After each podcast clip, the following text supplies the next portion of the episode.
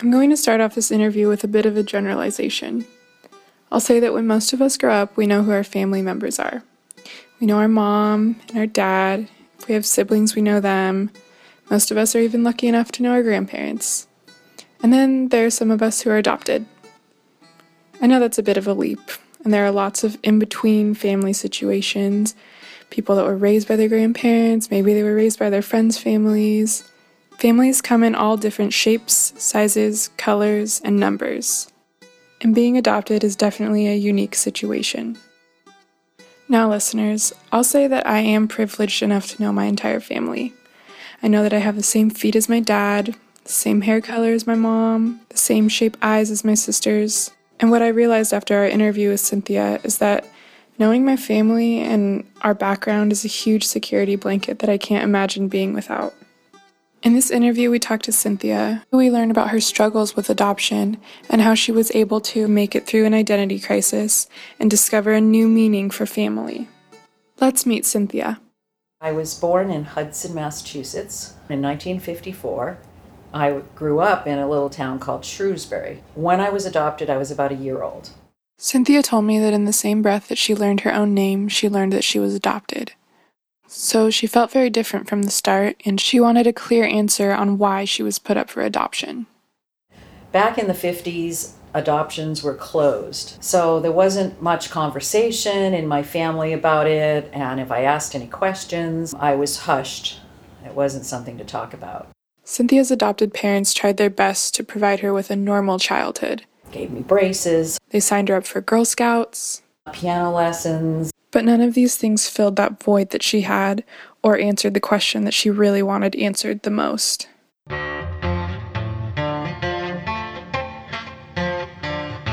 The thing they couldn't provide me was the information on my identity. So I wanted to know what I looked like, who I looked like, and of course, the big question why did my mother, the person who's supposed to love you and care for you, give me away? Understandably, Cynthia grew really frustrated, and these frustrations began to take a real toll on her.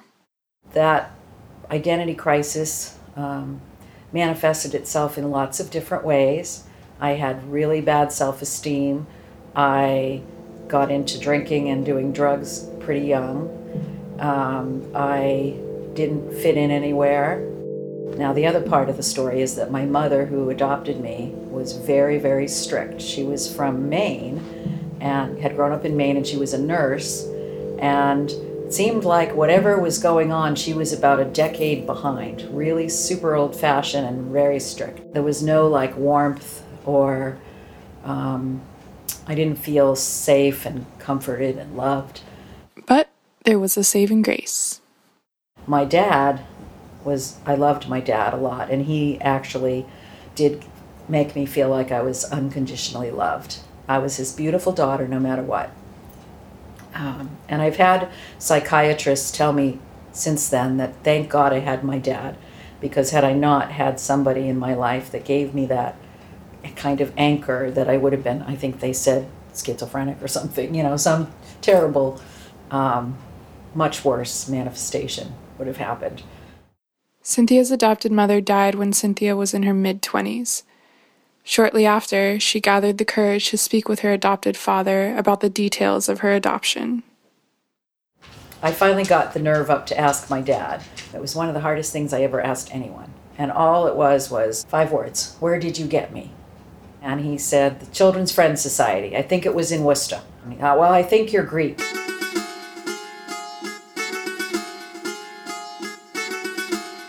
So Cynthia goes down to the Children's Friends Society. They do a little bit of research and they find her mom. I gave them whatever information I needed to. They um, called me a week later and they said, We found your mother. They told me, We've talked to her. She's agreed to meet you, but only one time. She does not want to have a relationship with you. And that kind of hurt my feelings, but I thought, uh, that's all right, you know, whatever, I'll, you know, on her terms. So she gets in the car and she heads out of town to meet her biological mother for the first time. She wasn't willing to drive out of town, so I had to meet her in a grocery store parking lot. And I take some flowers because I think, what should I do? Or should I bring her? I took some flowers. And so we meet, and she gets in my car, or I get in hers, whatever, I don't remember. And I give her the flowers, and she gives me a piece of jewelry, gold jewelry. First thing I ask her is, What about my father? And she said, Oh, I married him. And I said, Does he know that I'm here, that you're meeting me? No, she hadn't told him. Not exactly the answer that she was looking to hear, but Cynthia was happy that she was able to learn more about her parents' background. And the story goes my mother was 100% Greek, my father 100% Italian. And my grandmother told my mother, You will not bring an illegitimate child into this house. You must give that baby up for adoption. They got together after they divorced their respective partners and they got married and lived the rest of their lives together. The first thing that it said to me was that I was created out of love. Shortly after meeting her biological mother, Cynthia was introduced to her father. He apologized upon meeting her, perhaps for putting her up for adoption, but nonetheless, he seemed very happy that they were together now. My birth father, Nifty, he wanted to tell the whole world this was his daughter. And the reason was is because he never had any other children. He raised her three children from her first marriage. And I was the one that got given away. So he never got any to see his offspring. I was his only one. So he was really excited and wanted to tell everybody. But my mother, Esther, she was, I guess, some important position in the Greek Orthodox Church in town and she didn't want her church friends to know that she had had this child. So when I got introduced, I'd be Nifty's niece from New Hampshire. That was my, yeah, that's who I was. Yeah, I didn't like that very much. I didn't like it. It almost felt like being rejected all over again.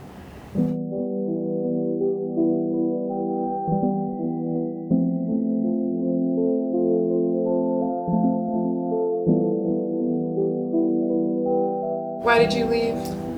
Um, well, the easy answer is I got tired of the winters back there. Um, the more complicated is my I felt like my life wasn't going in a direction I wanted it to. After some time, it became very difficult for Cynthia to balance both families. She felt as if she was juggling loyalties to her adopted father and her biological father. Additionally, she was still suffering from substance abuse and drinking often, remaining habits from her struggle with her identity crisis. Her brother had moved out to the West Coast before she did, and he encouraged her to follow. Feeling mentally and emotionally exhausted, Cynthia agreed that it was time for a change. So, she headed to California. So, when you moved here, got married, and were starting your family, did you have an idea of how you wanted to raise your kids and like what kind of family you wanted to have after you know mm-hmm. your childhood and everything that you went through well i for sure knew i wanted them to know more than anything that they were loved and um, i wanted them to have good self-esteem and you know i have to say that my boys having my boys was probably as healing as anything in my life because that was the first time I knew for sure this is my blood. They're my people. You can't tell me they're not. And I felt connected, really connected to them. So, in a way, they saved my life. Having children was a healing experience for Cynthia. But when she went through a divorce, she learned that the pains of adoption have the ability to linger on. I actually filed for divorce, but it was it broke my heart it was one of the hardest things I ever did because having to pull apart all of those um, those little threads between me and him, like it was like cutting these threads in my heart. It was horrible. I don't I don't do separation well, and that definitely is related to my um, very very early um, issues. I would say that my bonding with other people is really difficult and when it's over if it has to be over it is really painful for me so i'll stay in things relationships that aren't good for me this longer than i probably should to avoid that yeah. What is your outlook on adoption? Like, would you advise people to adopt? Hmm. Interesting question. Because my first instinct is to say no. But that would be so unfair. Adoption has to happen because there's children that are abandoned. It has to happen. But there has to be an understanding and more education. Yes, we need it to happen. And there's tons of kids in the foster care system that need homes. So it needs to happen, but it needs to happen with understanding. There is there is something different and you have to address it. You can't just sweep it under the rug and act like it didn't happen. I've actually thought about becoming a foster parent and maybe even adopting a child to see if I could provide what that child needs because of my experience. It's been a lifelong um, journey of learning and, yes, reading about other people's experiences. I have to work really hard to remember that it's not just about blood, it's about relationships and people love each other not just because they're biologically connected. And get off of that, you know, just leave it alone for a while.